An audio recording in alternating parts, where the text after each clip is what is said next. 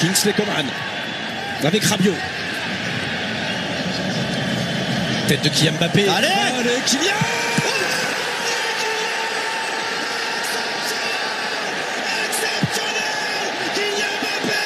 Argentina a világbajnok utolsó alkalommal jelentkezik, a Katarodó, a teljes terjedelem VB kibeszélője. Bognár Domával fogjuk átbeszélni, hogy mi történt ezen a délutánon. Hát nagyon-nagyon nehéz helyzetben lennénk, hogyha el kellene mondanunk mindent ezzel kapcsolatban. 3-3 lett a vége a 11-esek előtt, 11-esekkel 4-2-re nyert Argentina, 2-2 lett a rendes játékidő, Mbappé mester 3-as, Messi dupla, hihetetlen dráma. Hát azt hiszem, hogy ebbe a meccsben mindent belesűrítettek, amit szeretünk a fociból, nem? Az egészen biztos. De a végén ugye föltehettük volna a kérdést, hogy igazságos-e a futball, mert hogyha tényleg objektíven nézzük a dolgot, akkor Argentina sokkal jobban játszott, de, de a két gólos előny az nem volt elég, és ez gyorsan kiderült. Már akkor kiderült, amikor kettő egyre módosult az állás. Tehát már akkor egyértelműnek tűnt az, hogy itt izgalmas lesz a végjáték, de hogy ennyire, hát nem, tudom, tehát fáj a fejem egytől a mestől, annyi minden történt itt néhány percben, néhány órába sűrítve. Egészen elképesztő, és arra gondoltam, hogy a holnapi adásnak, ami hosszú lesz, és kicsit ennél bővebben is ki fogjuk beszélni, ami ezen a meccsen történt, az lehetne a fő témája, hogy létezik-e olyan csapatsportág, azért tudjuk jól, meg szerintem a kedves hallgatók és nézők is tudják, akik a teljes terjedelmet követik, hogy sok egyéb csapatsportágat is szívesen figyelünk. Létezik-e még egy olyan, amelyikben ekkora dominancia, amit az argentinok mutattak 80 percen keresztül, az nem vezet győzelemre automatikusan? Hát akkor ezt holnap kibeszéljük, most nem, nem akarok semmit előre lelőni még a saját válaszaimból se. Az egészen biztos, hogy tehát ez sok foci meccsen előfordul, amit most láttunk, csak nyilván azoknak más a tétje, és egy ilyen meccsen, amikor sokkal inkább a szervezettségre, a, az elmúlt néhány VB döntő tapasztalata alapján a kivárásra építenek a csapatok, akkor furcsa azt látni, hogy, hogy ilyen megtörténik és megtörténhet. De hát minél több VB döntőt rendeznek, a számok, a százalékok, a statisztika alapján annál nagyobb az esély, hogy egyszer meg fog történni a csoda, hát most megtörtént. Elképesztő, és egyébként tényleg nagyon nehéz helyzetben vagyunk, hogyha valakit, valakiket ki kell emelni. Nagyon adja magát természetesen Mbappé és Messi összehasonlítása, de kezdjünk Di Mariával. Eleve az volt szerintem a nagy húzás, hogy Scaloni őt a kezdőbe jelölte, a bal szélen futballozott, és lényegében mondhatjuk, hogy az első félidőnek ez és az argentin letámadás volt a kulcsa. Nem volt válasz erre igazából Franciaországnak. Kundé eléggé magára hagyatva kellett, hogy küzdjön.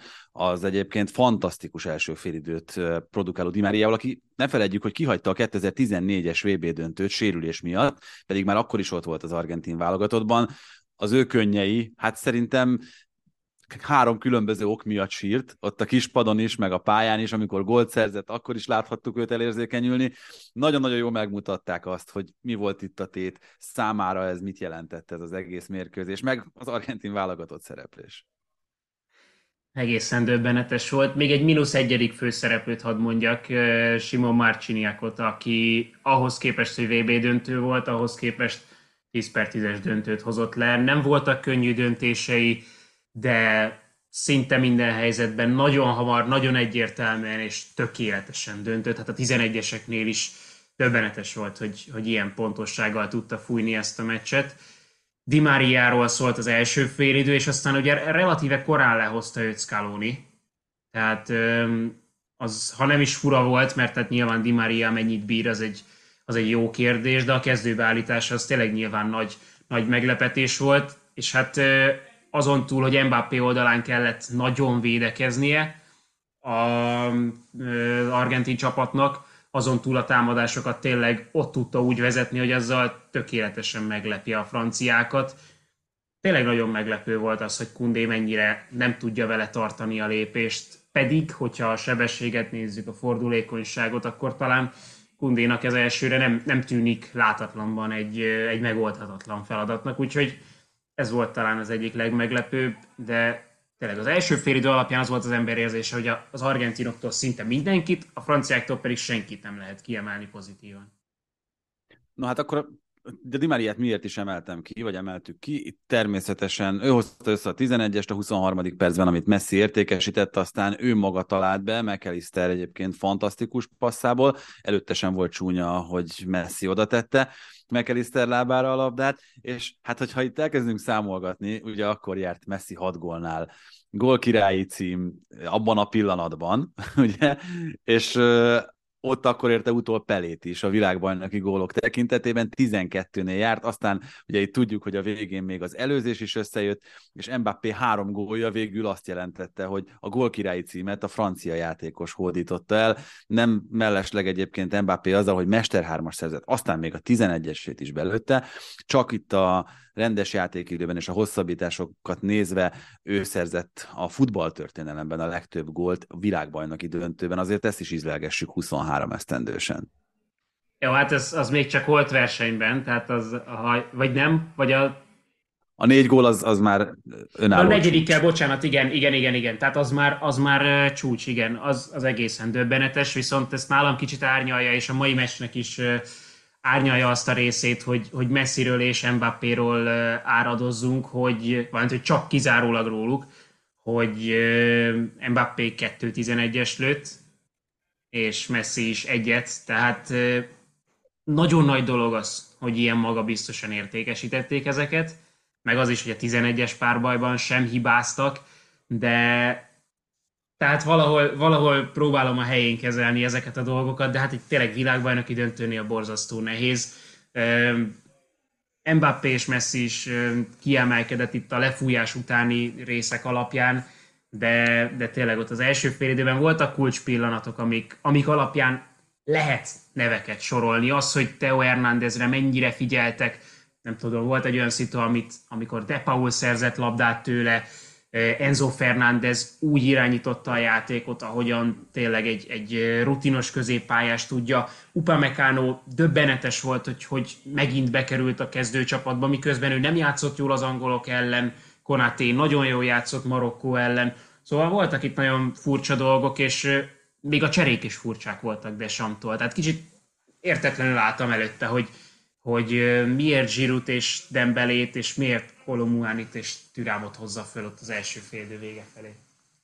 Igen, ugye volt egy olyan pillanat itt a hosszabbításban, amikor Disasival állt föl például ez a francia védelem, úgyhogy Konatéval, Chouamenivel és Kamavingával egészült ki ez a hátsó négyes, és hogyha itt most megnézzük azt, hogy mennyire nem működött a francia mesterve, akkor szerintem annál szemléletesebben ezt nem tudjuk elmondani az első félidő alapján, mint hogy francia válogatott volt 1966 óta, amióta ezt mérik, az első olyan csapat VB döntőben, amely nem próbálkozott kapuralövéssel. A 45 plusz 6. percben volt az első 16-oson belüli labda érintése a francia csapatnak. A támadójátékot ilyen szinten tudta elfolytani Argentina.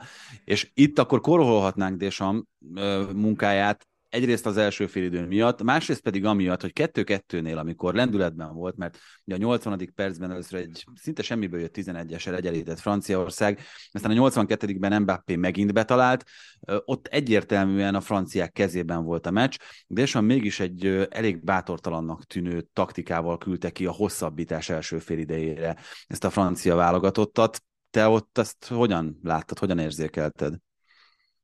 Hát nálam már a 2-0-nál, miután jött az első francia kísérlet, ott egy picit, mint hogyha a franciák oldalára kezdett volna elbillenni a mérleg, mármint a, nem az eredmény alapján, hanem, hanem csak úgy, hogy végre, mintha elkezdtek volna játszani.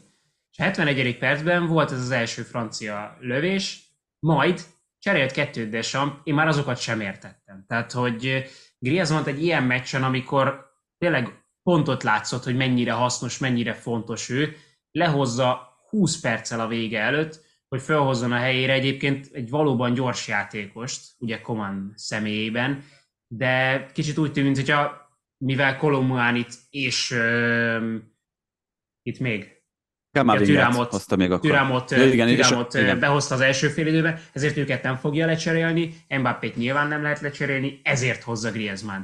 Az pedig, hogy Kamavinga megint bejöjjön bal hátvédnek, az, az tehát szintén egy érthetetlen dolog számomra, úgyhogy nem tűnt túl tudatosnak, de aztán Komán bejött. Tehát Komán, Komán váltása, az ő cselezőkészsége az, az nagyon igazolta magát.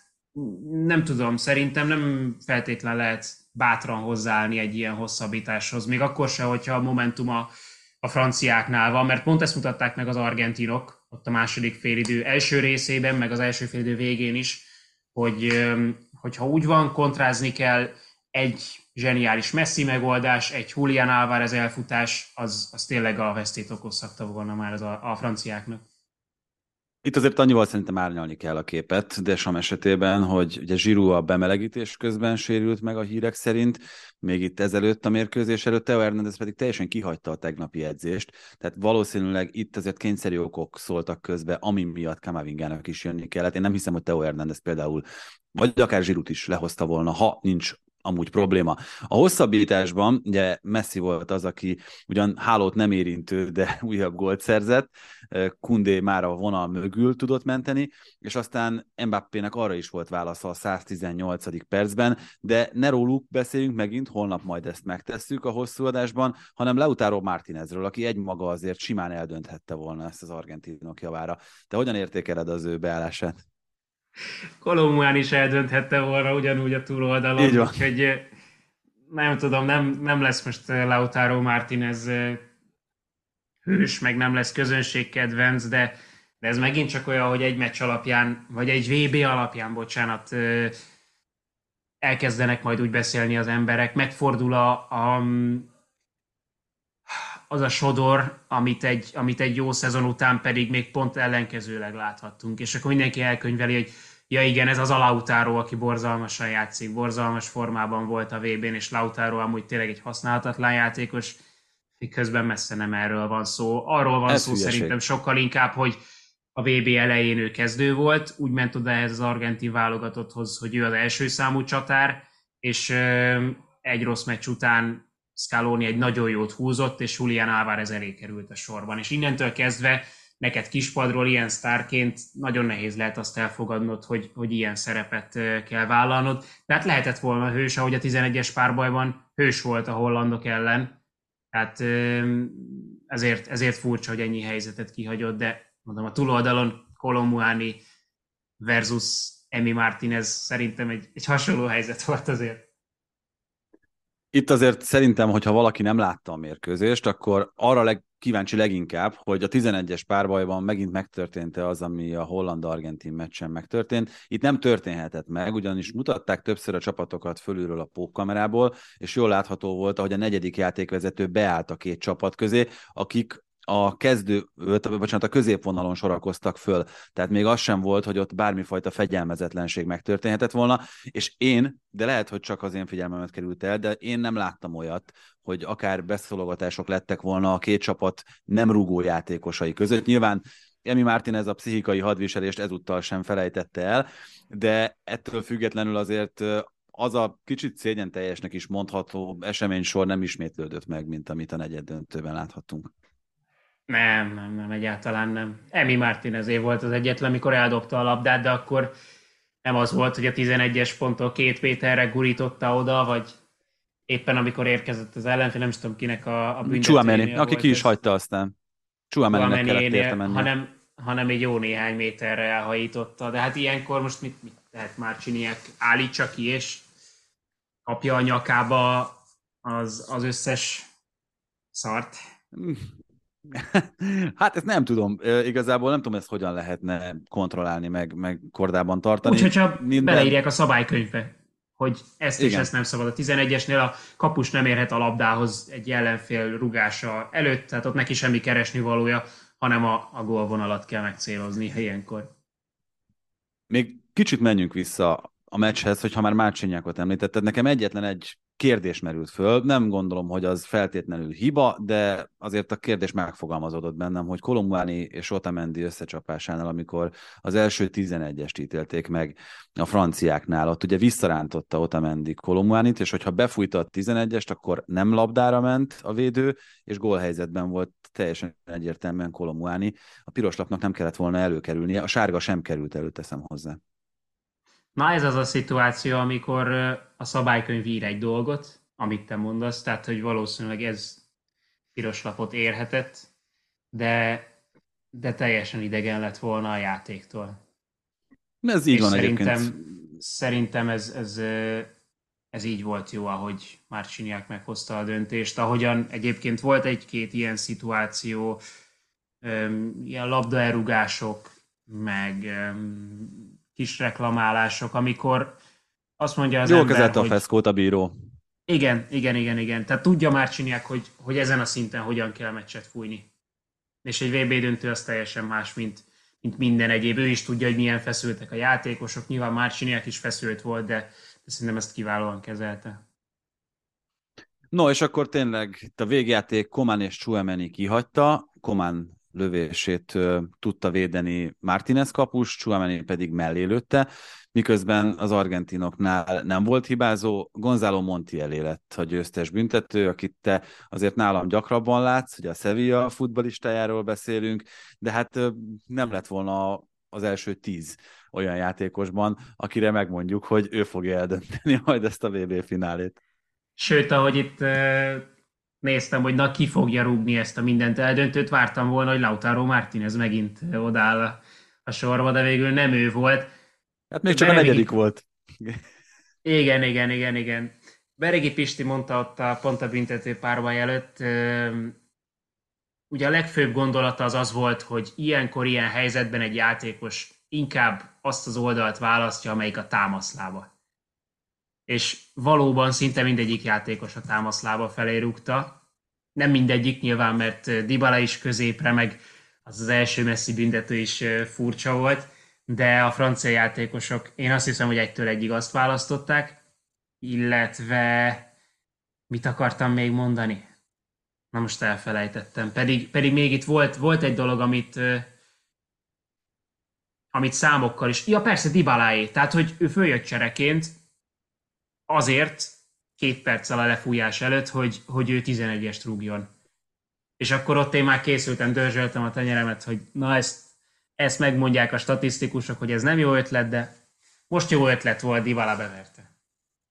És úgy verte be Dybala egyébként, hogy annyira úgy futott neki annak a labdának, itt lehetett látni hátulról először, aztán meg oldalról is, hogy még én is elhittem, hogy azt odarúgja, ahova egyébként Loris vetődött. Tehát azzal, hogy ő azt középre vállalta be, szerintem úgy tűnt, hogy ez egy gyenge 11-es, de egyrészt óriási erő volt benne, másrészt pedig a mozgása az annyira mást diktált szerintem, hogy emiatt volt ez egy jól elvégzett büntető. Na, de holnap tényleg erről beszélünk majd bővebben is.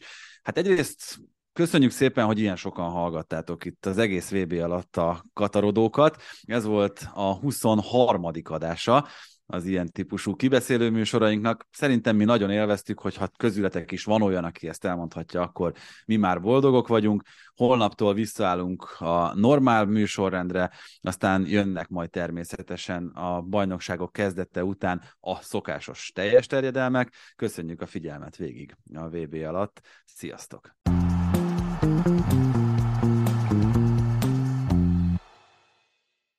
Ha más podcastekre is kíváncsi vagy, hallgassd meg a Béton műsor ajánlóját.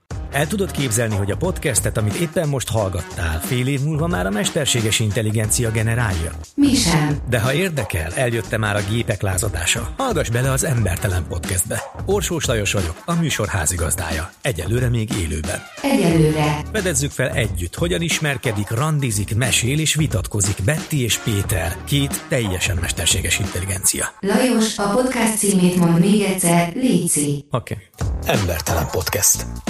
Ez a műsor a Béton közösség tagja.